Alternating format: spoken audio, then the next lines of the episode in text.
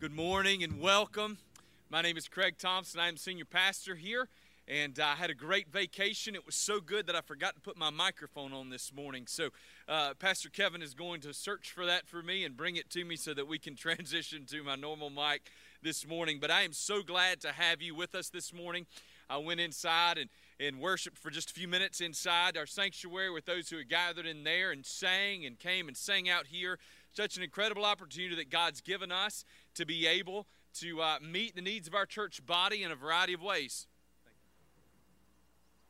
So, whether you are uh, comfortable being indoors and uh, appreciate the comfort of air conditioning, that opportunity is there. We've got uh, uh, some, some live music in there as well that coincides with what's happening outdoors. For those of you that are more comfortable being outside, of course, uh, there's a lot of you gathered out here today and, and have been in your vehicles or in our lawn. And of course, we also continue to have the opportunity to gather and to worship online. So uh, we are glad that you've joined with us in whatever way, shape, form, or fashion that you have done so.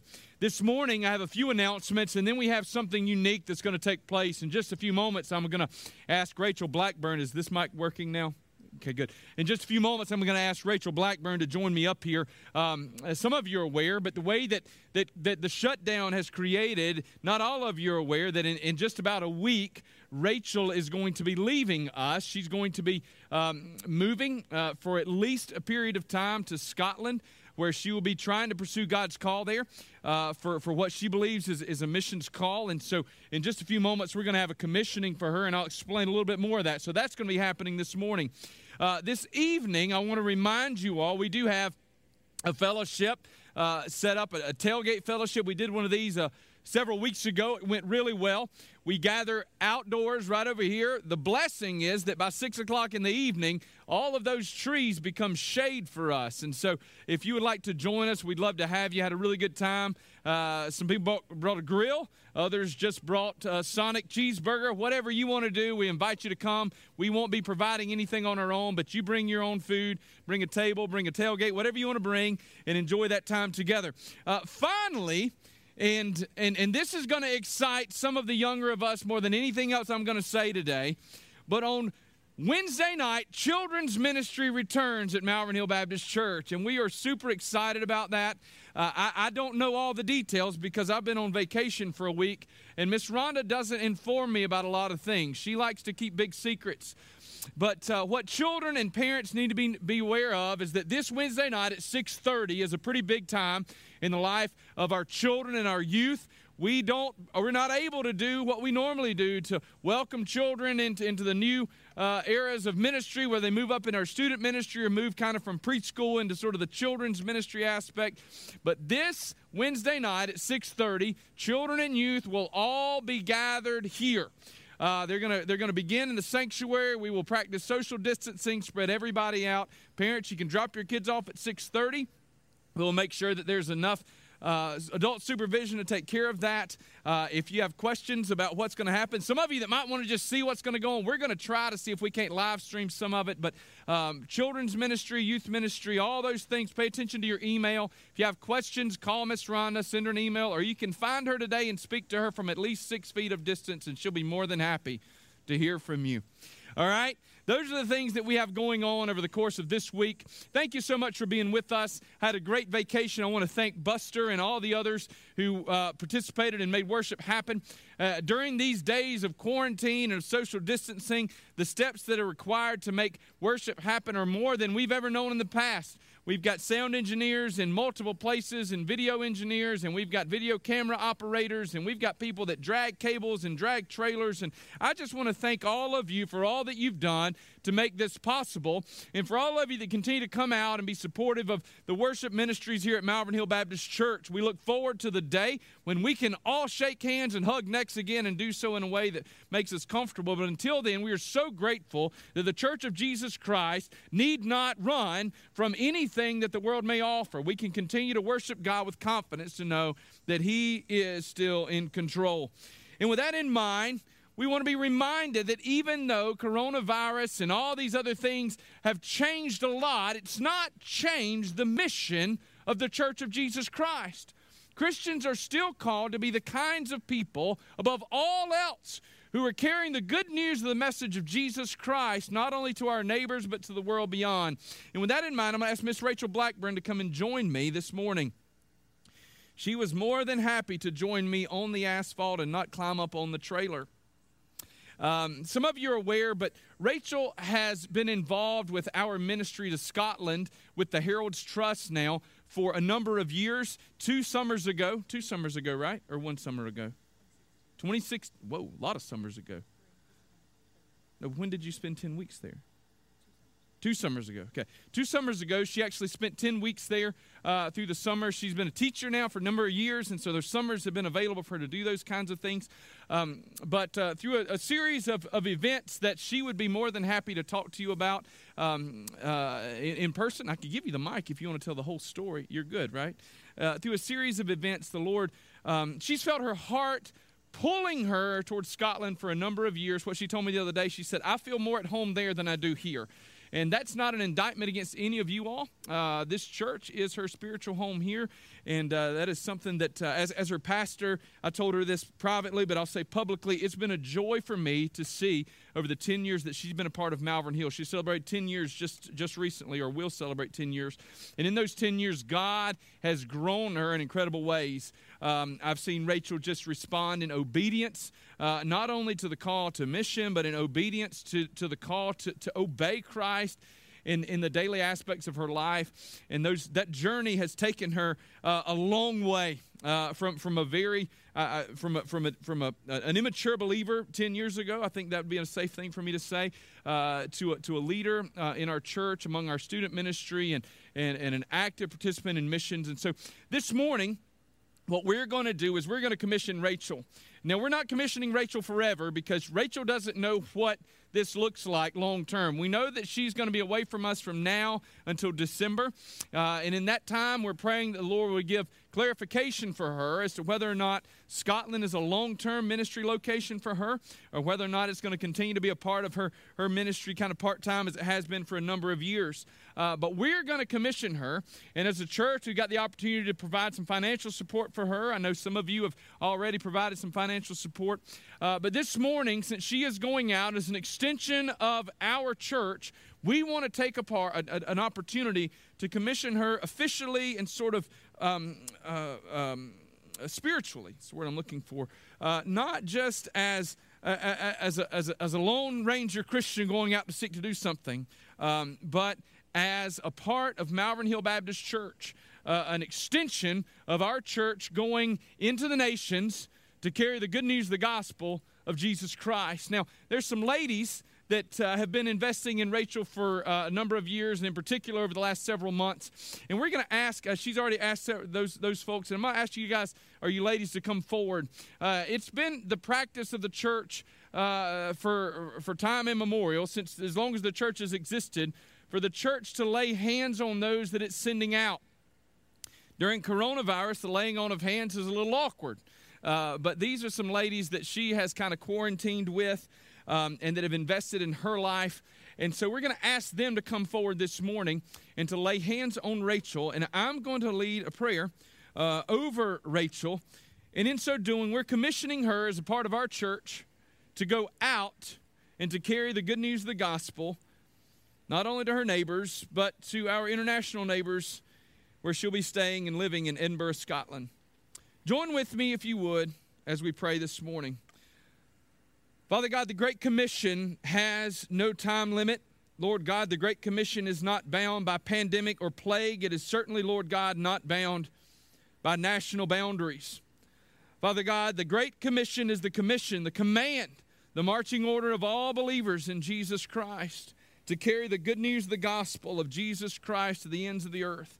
And so, Father God, this morning we commit Rachel to you as she seeks to follow you in obedience.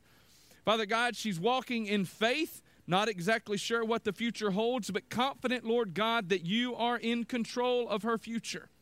Father, as she takes these steps, I pray, Lord God, that you would give clarification and confirmation.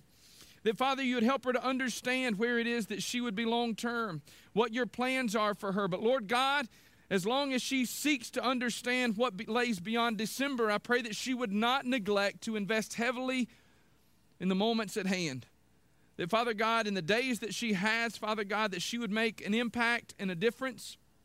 That, Father, as she carries the good news of Jesus Christ, that she would find hearts and minds that are receptive, Father, to evangelism and discipleship. That, Father, she would represent Christ and his church well that, Lord God, she would go as an extension of Malvern Hill Baptist Church, carrying the good news of the gospel of Jesus Christ. Father, I pray you would keep her safe and protect her.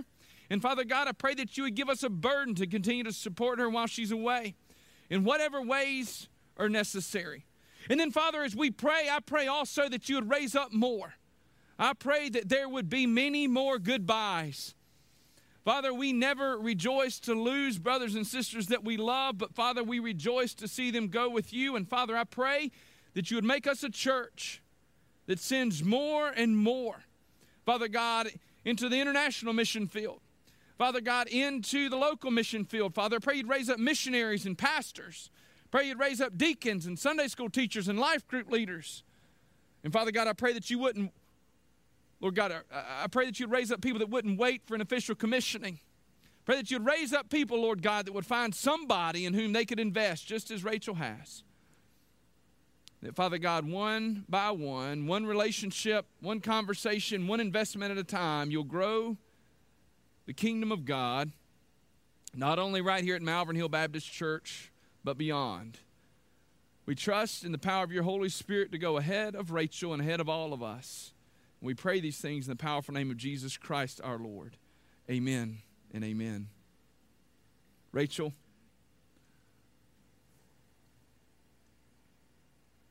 I'm very proud of you, and I'm so excited to see what God has in store.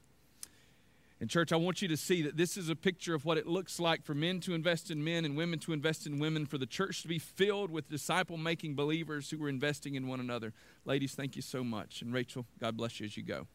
Rachel will be with us for one more week. She'll be leaving the first part of next week. So um, you guys take an opportunity to speak to her uh, this afternoon or tonight.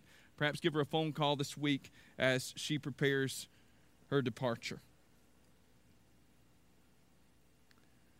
Folks, if you turn in your Bible, we're going to be in the book of Hebrews, chapter 6. But also want to say, as I said when we sent Luke and Patty Talbert out three years ago, there will be many more sad goodbyes if we are obedient to the command of Christ. Because if we are obedient to the command of Christ to raise up followers of Jesus, others will surrender to the call of Christ to go and to carry the gospel, whether that be to foreign lands or to our neighbors and neighboring churches. We pray that God would continue to do that If you have your Bibles, we are in the book of Hebrews, chapter 6. We're going to begin reading in verse 1. And, folks, I want you to know this is one of those challenging passages of Scripture. And if I had been more careful in planning my sermons, I probably wouldn't have planned to preach this one on the Sunday I came back from vacation. But we're going to trust God's sovereign plan in overseeing my uh, lack of careful planning. And we're going to dig into this passage of Scripture that talks to us about the danger of apostasy and the question of whether or not we can be sure of our salvation. So stand with me in honor of God's word, and I'll begin reading in verse 1. We're going to read 12 verses. I know it's a little warm out here. If you feel uncomfortable standing, we all understand completely.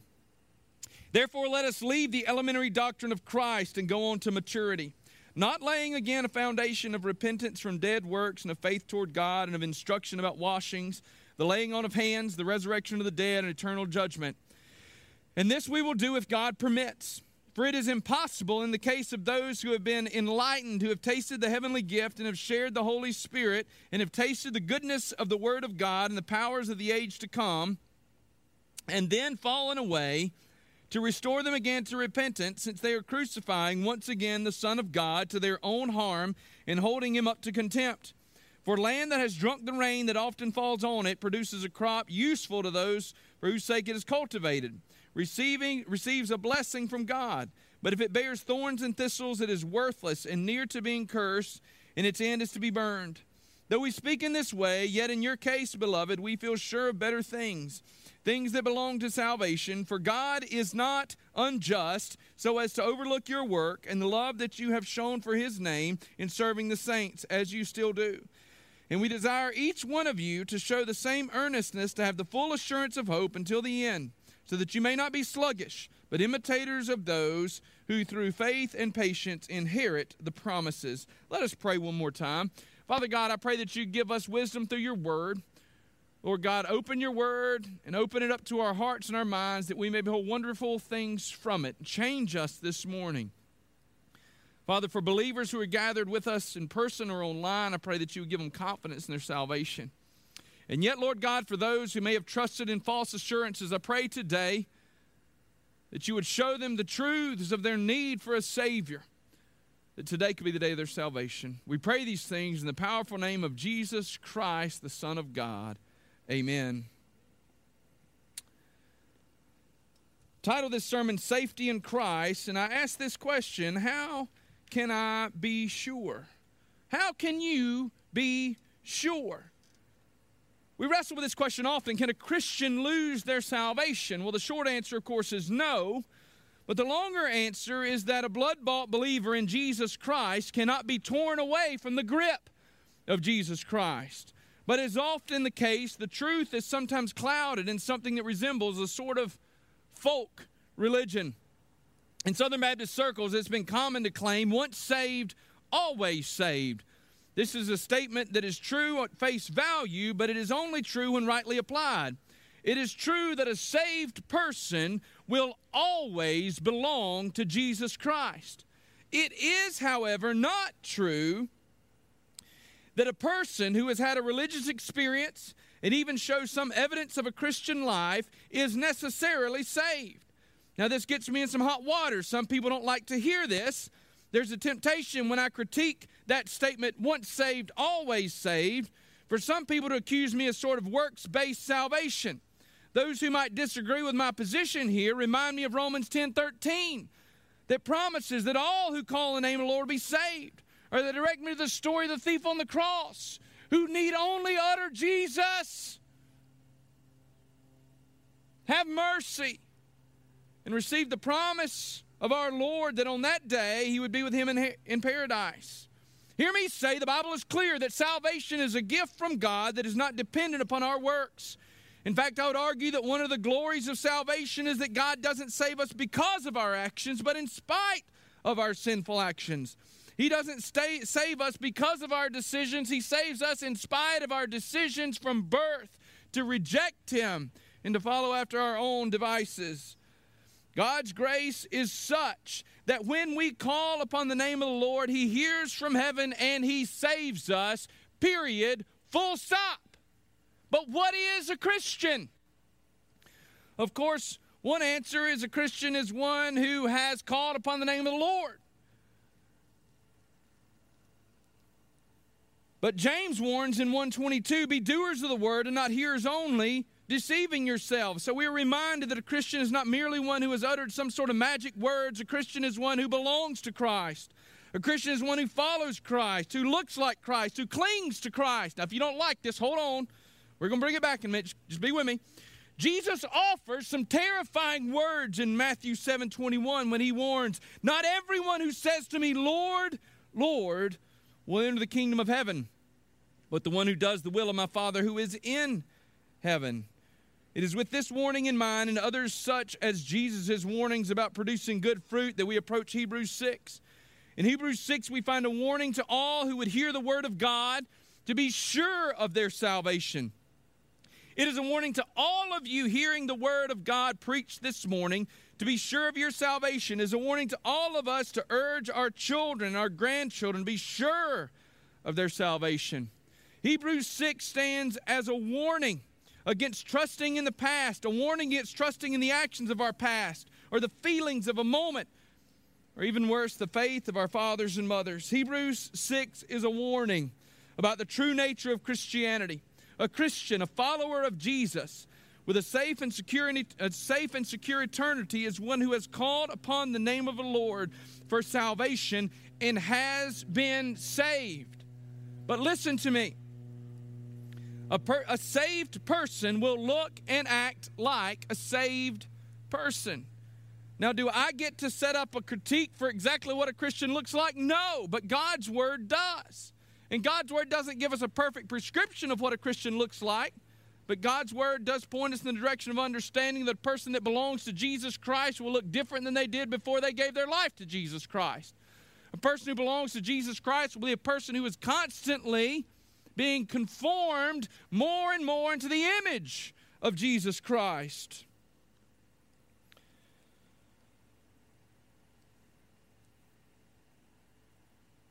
Now, we find ourselves in Hebrews chapter 6. We find ourselves in a unique place. There's a flow of an argument right here. The writer wants to move beyond the elementary principles of the faith, and that's what he says. He says in Hebrews 6, Therefore, let us leave the elementary doctrine of Christ and go on to maturity, not laying again a foundation of repentance from dead works and faith toward God and of instruction. Instruction about washing, the laying on of hands, resurrection of the dead, and eternal judgment. And we will do if God permits, for it's impossible in the case of those who once been enlightened to have tasted the heavenly gift and have shared in the Holy Spirit and have tasted the goodness of the Word of God and the powers of the age to come and then fallen away, to restore them again to repentance, since they are crucifying once again the Son of God to their own harm and holding him up to contempt. Now, there are various ways that this passage of Scripture has been interpreted through the years. And I believe, and, and the majority of, of, of scholars seem to believe, that this passage of Scripture does not suggest that it is possible for a Christian to lose their salvation. Now, I believe that not only based on this passage of Scripture, but based on the litany of other passages of Scriptures. Scriptures such as John chapter 10, where Jesus promises us that those whom the Father has given him are his indeed, and no one can snatch him out of his hands. We have scriptures that speak of the eternal salvation of the believer. But what the writer of Hebrews is moving towards is, is his desire to move on from the elementary teachings of the scripture and instead to deeper things. But he says we might not be able to do that because some of you have not actually grasped those elementary principles, the gospel of Jesus Christ.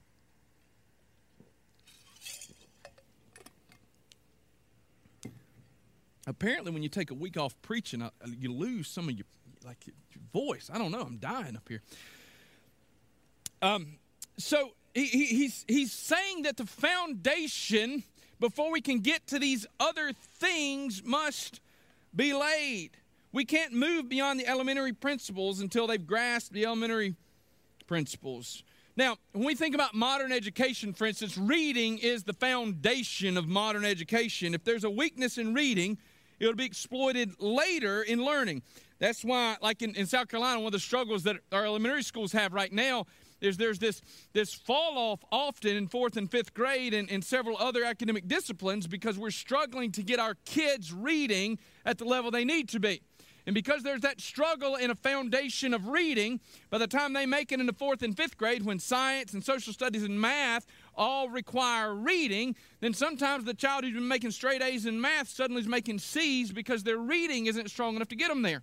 You understand, we can't build up a building whether that be a human being, a person, educationally, certainly spiritually, unless we've laid a strong foundation. And, folks, the foundation for a Christian life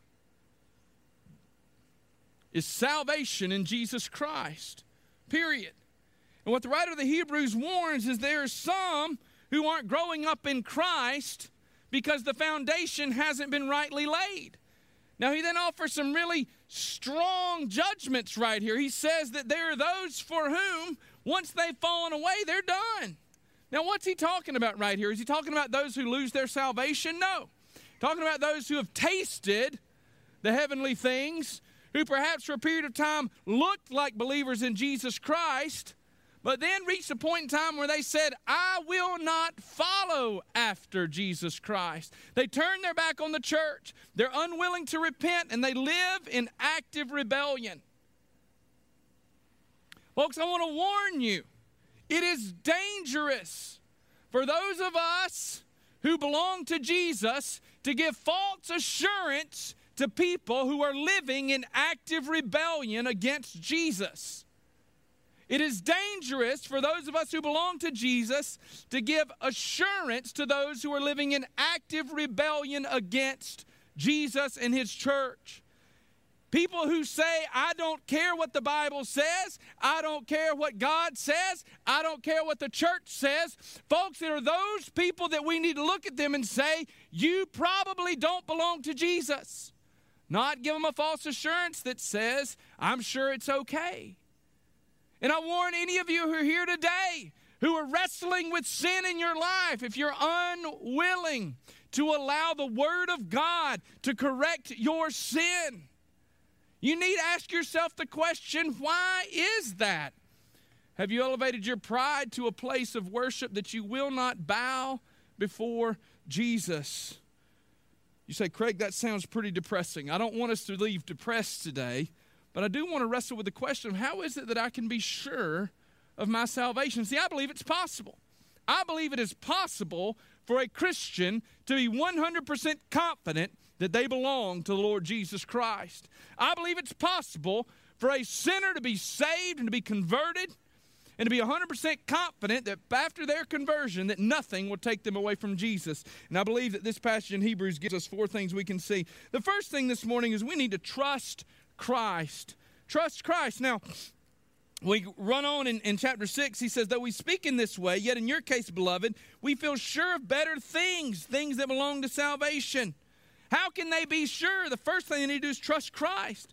How can he be confident? Trust Christ. Affirm your trust in Christ. One dictionary defines trust as a firm belief in the reliability, truth, ability, or strength of something or someone. Trust Jesus for salvation. That's that elementary principle that he's talking about. Trust in Christ. When we speak of what it is to be a Christian, first and foremost, a Christian is one who trusts Christ completely.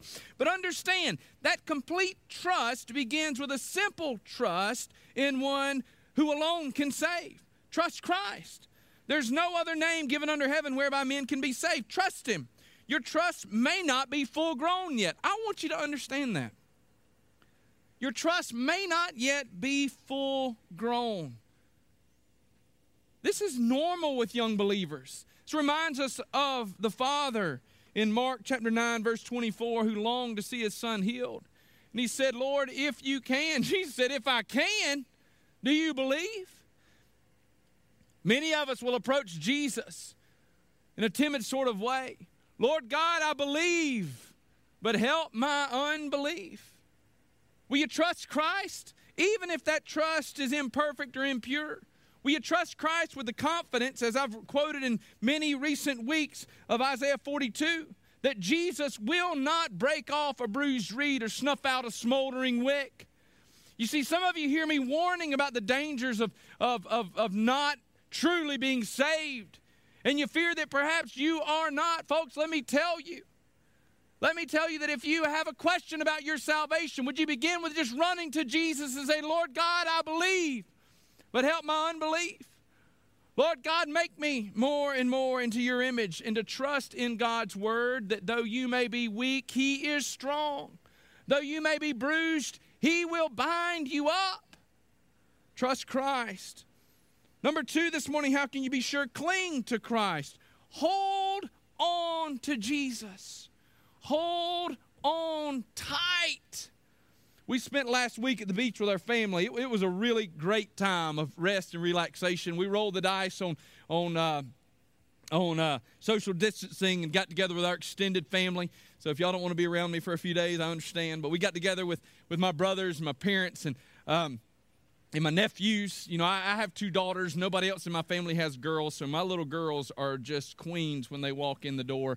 They get spoiled by everybody. But uh, my nephew, one of my nephews is four, and he loves the ocean, but he loves the ocean to a point, right? And, and it, it's a point that's objective to him, but I have no idea where it is.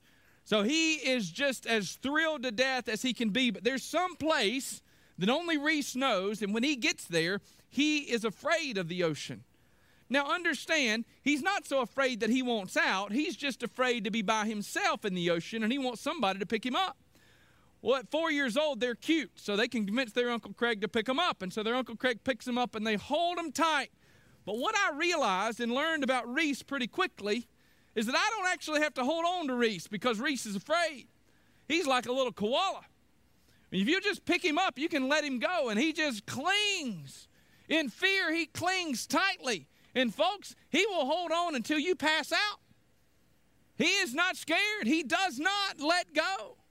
How can you be sure of your salvation? Folks, there are days when we are afraid. There are days when life is scary and hard. Can I urge you this morning that if you ever wonder, worry about whether or not you belong to Jesus, rather than allow that worry and wonder to consume you, squeeze Jesus around the neck and hold on for dear life. Cling to the Word of God, the truths of God, the promises of God. How can you be sure that you belong to Christ? Hold on. When Jacob wrestled with the angel of the Lord in the desert in Genesis 32, he held on with all of his might. And as a result, he was blessed. You know that holding on to Jesus was dangerous. It was dangerous, but it changed him because he held on to one who alone could save. Listen, I'm confident in passages like I just mentioned in John 10 29 that no one will snatch us out of Christ's hands. But there are days in your life when you're afraid, when you begin to doubt your salvation, when the waves begin to rise a little bit higher than you're comfortable, when you're unsure, when you're afraid. Can I tell you that you can hold on to Jesus, that you can squeeze tight to Jesus? He will not cast you off. He loves you. Cling to Jesus. Third, this morning, you can dwell in Christ. Now, you say, Craig, you said cling and dwell. Aren't those synonyms? Well, let's, let's think about this a little bit more. In John 15, Jesus gives us the parable of the vine. He teaches that He is the vine and we are the branches. Abide in me, and I in you, as the branch cannot bear fruit by itself unless it abides in the vine. Neither can you unless you abide in me. I am the vine, Jesus says. You are the branches. Whoever abides in me and I in him, he it is that bears much fruit. For apart from me, you can do nothing. But, Jesus warns, if anyone does not abide in me, he is thrown away like a branch and withers, and the branches are gathered and thrown into the fire and burned. To abide in Christ is to grow into Christ and to grow in Christ. To abide in Christ is to bear fruit for Christ. To abide in Christ is to live in Christ as Christ lives in us. We must be connected to the root that is Christ if we are to grow. We've got an elm tree. We, that's what these are out in front of the church. They're, they're Chinese elms. I don't know that because I'm so smart. I know that because when Brian planted them, he told me, just so we're all clear. Um, and we got a couple of those out front, and we actually have one back around back on the playground. And it's ugly as sin. Um, it, we've known it since we planted it. He got it at a good deal and planted it here, and and uh, and by good deal I mean free. Um, and so we figured we could try and make something out of it. Um, but what we had to do is it got rooted in, and, and he said we need to cut the top out of it, and, and hopefully we can shape it up and make something out of it. And so just a few weeks ago, um, Adam has a, a, a job description here, and it's Minister of Youth and Missions. And then there's this final line. Every every staff member in the church has a, a line at the bottom of their job description, and it says, "Other duties as assigned by senior pastor." It's my favorite line in every job description. I don't have one of those at the bottom of my job description. But one of the duties that I assigned Adam, actually, I asked him, I said, Hey, you like chainsaws. Why don't you trim up this tree? And he did that. But he also went out back to just look at that. Those of you in the park, look at that. Y'all, nobody even noticed. He trimmed about eight feet out of that tree. And then now y'all can sit under and enjoy the shade. But he went around back and he trimmed, he cut the top out of that elm tree. You can drive around back today and see it. It looks great. I, I, last night when I come here to work on my sermon, Adam, I drove around back and I looked at that tree. I said, Boy, that tree looks good. But where the top of that tree's dead. He lopped it off. He drug it off in the woods somewhere. It's dead. As long as it was connected to the trunk, to the roots, it was supplied with nutrients and water. Photosynthesis could happen. The leaves could continue to push out. But when he cut it off, it died. It's good for nothing.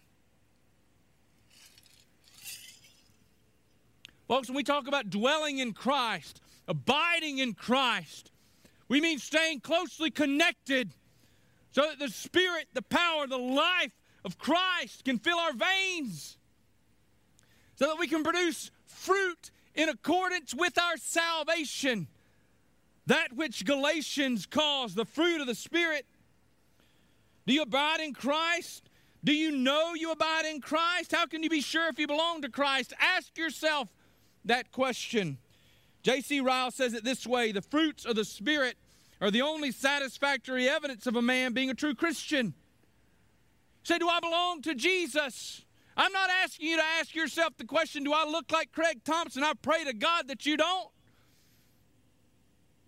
I'm asking you to ask yourself the question, do I look more like Jesus today than I did a year ago?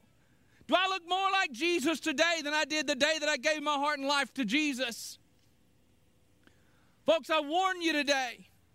I warn you that if you cannot say that there has been spiritual growth in your life, you need to ask yourself the question if you are connected to the root that is Jesus Christ.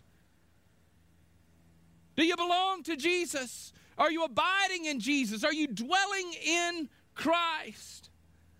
Folks, if you are, there will be maturity that shows forth. While we were going on vacation, Actually, somebody in our church gave my two two of my kids and a couple of other kids in our neighborhood, Taylor girls, some tomato plants, and they planted them at our. I don't know how if they were a neighborhood plant, how we got responsible for them, but somehow that's what happened.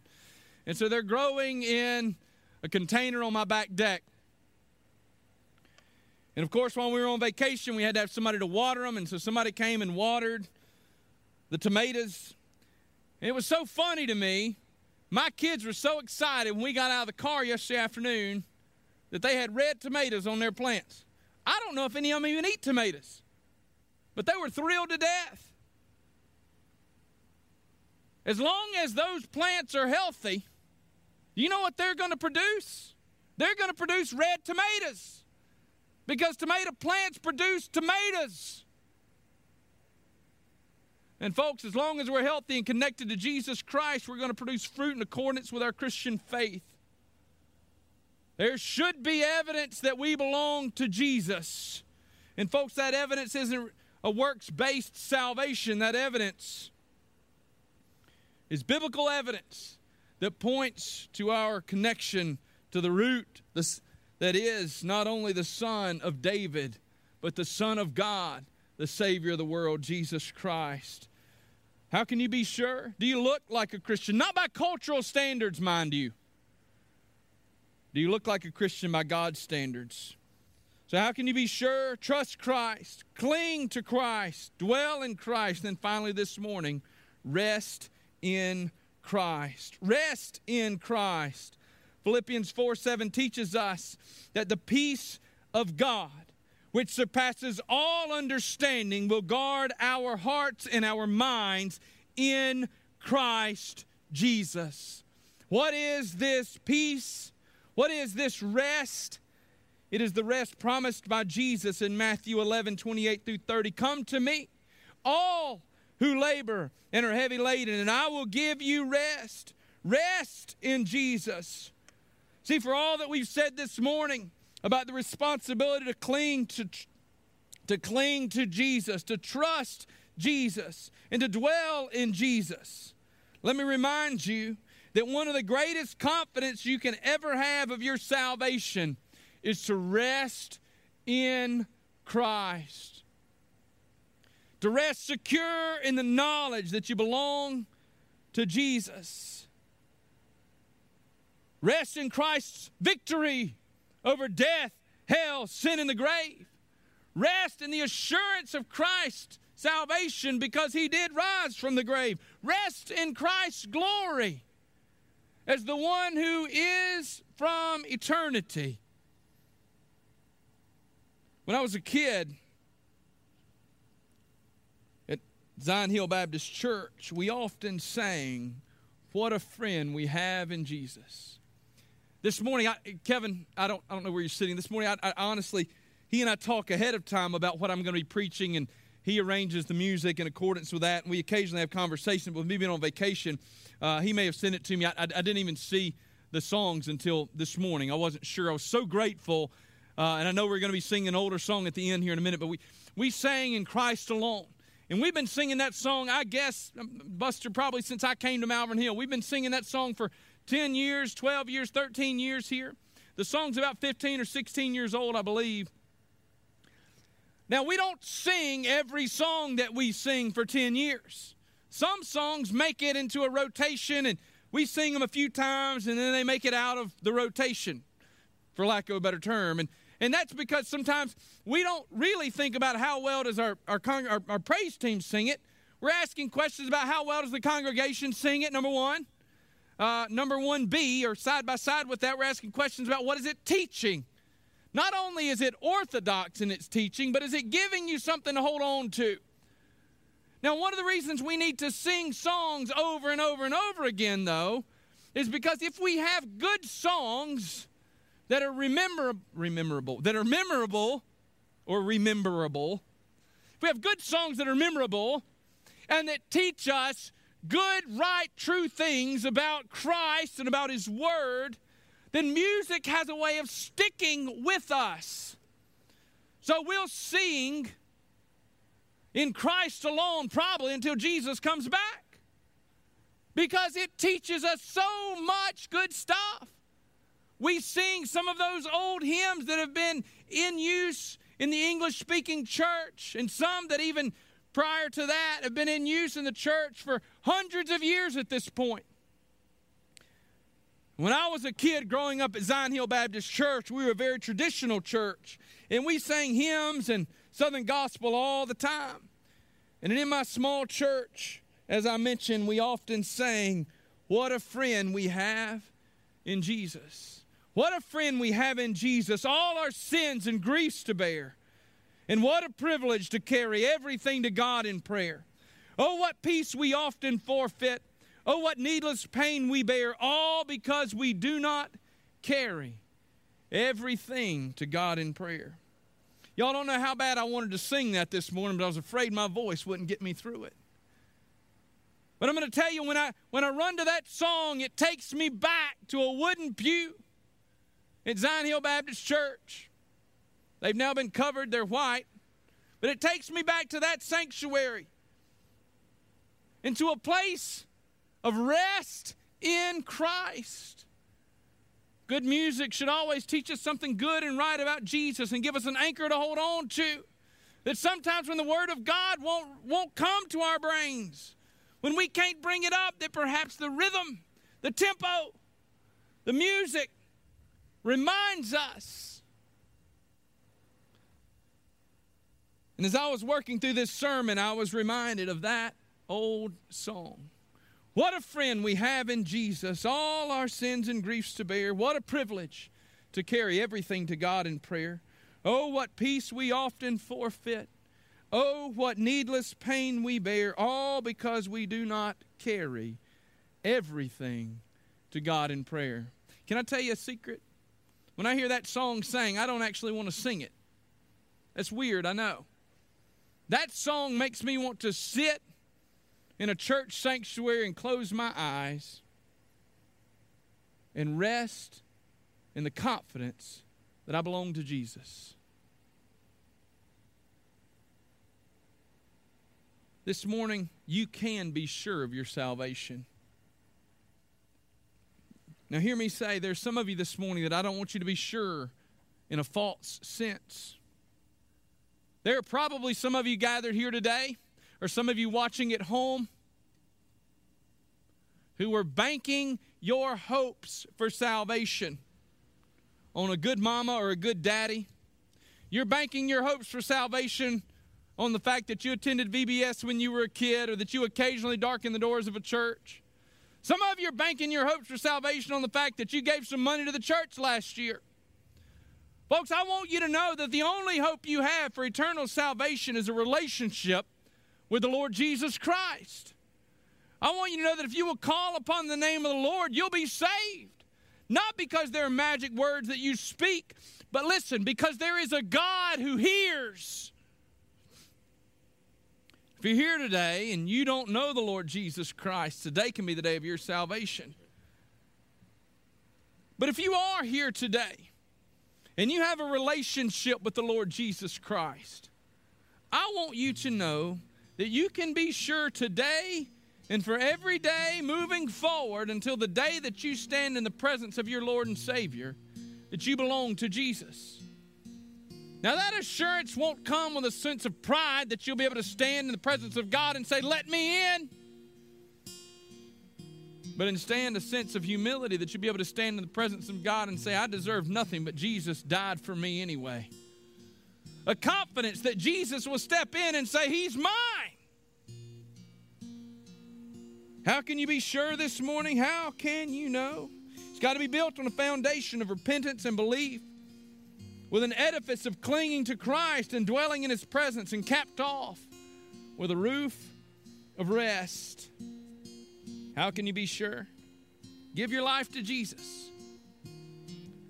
Then seek to live your life in Christ.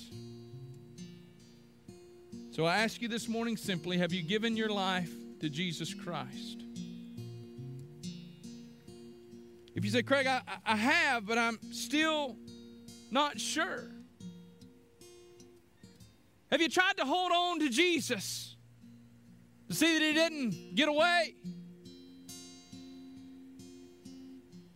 Have you dwelt in Christ? Do you look like Jesus? Can you rest in Jesus? This week at the beach, something happened that I've never had happen in my whole life. Um, th- there was uh, there were starfish everywhere. I, there there'd been a, a, a, story about this in the state paper somewhere. They'd washed up some uh, the Garden City Pier, I think, earlier in, in the month. But uh, for a few days, we had literally hundreds and hundreds of starfish. In my whole life, uh, maybe I've seen a couple of live starfish on the beach. Um, but, but if I've seen any, it's never been more than just a couple. And instead, we had literally hundreds and hundreds. They were so profuse that Sloan actually caught one by accident riding waves. It hit him in the hand and he held on to it. I mean, they were everywhere. They were a whole lot of fun to put on people that didn't like them. But you know, it's, it's interesting. You, you, you pick that starfish up, and if you held it on its back, it'd turn over. And if you held it on its, I guess it's, I don't know what you call that, its bottom, it's got all these little feet that stick out. It's kind of creepy. And it'd crawl off your hand and crawl down and, and, and just fall over into the water. And you could do that over and over because they were everywhere. You could sail them like a frisbee. But here's what I knew I, I knew I could obviously cling too tight to it and destroy it. But I, I, knew that it didn't want me to hold it. You understand? Like it might tolerate it, but really that starfish wanted me to put it back. There's a lot of things in life that are like that. There are people in your life that are like that. Some of you, unfortunately, have had the experience of having family members, even parents in your life, that just didn't want you to hold on to them. They couldn't wait to push you away. And sometimes it's those bad experiences of bad relationships that cause us to question whether or not we can actually be sure of anything, even a relationship with Jesus. Folks, I want you to know today that you can be sure that if you cling tightly to Christ, He will not push you away. If you seek to dwell in Him, He will welcome you in. If you lay down to rest beside Him, he will take your heavy burden and give you His restful yoke. He's a God that loves you. He came to save you, and He wants you to be confident in His saving work on your behalf. If you're here this morning, you'd like to come up here, I'd love to pray with you. If you're at home today and you say, Craig, I just don't know, I want you to know that you can know for sure today Today can be the day of your salvation. you can pray and say, Lord God, I know I'm a sinner and I need a Savior. Please save me. We'd love to counsel with you. You can send us, send us an email, make a phone call. But if you're in person today, don't wait. Today can be the day. I'd love to pray with you. The cool thing about us being spread out in this parking lot, there might be somebody around you that you'd trust to have that conversation with right now. You can do that. Mature believers all over this place that would love to walk you into a relationship with Jesus Christ. Let's pray together. Father in heaven, I love you. And I thank you that you sent Jesus Christ to save us in spite of ourselves. But I pray, God, that you be with us today. God, for those that don't know you, I pray today be the day of their salvation. For, Lord God, those who are struggling, Lord, I pray today could be the day that they find assurance in their Savior. In Jesus' name we pray. Amen.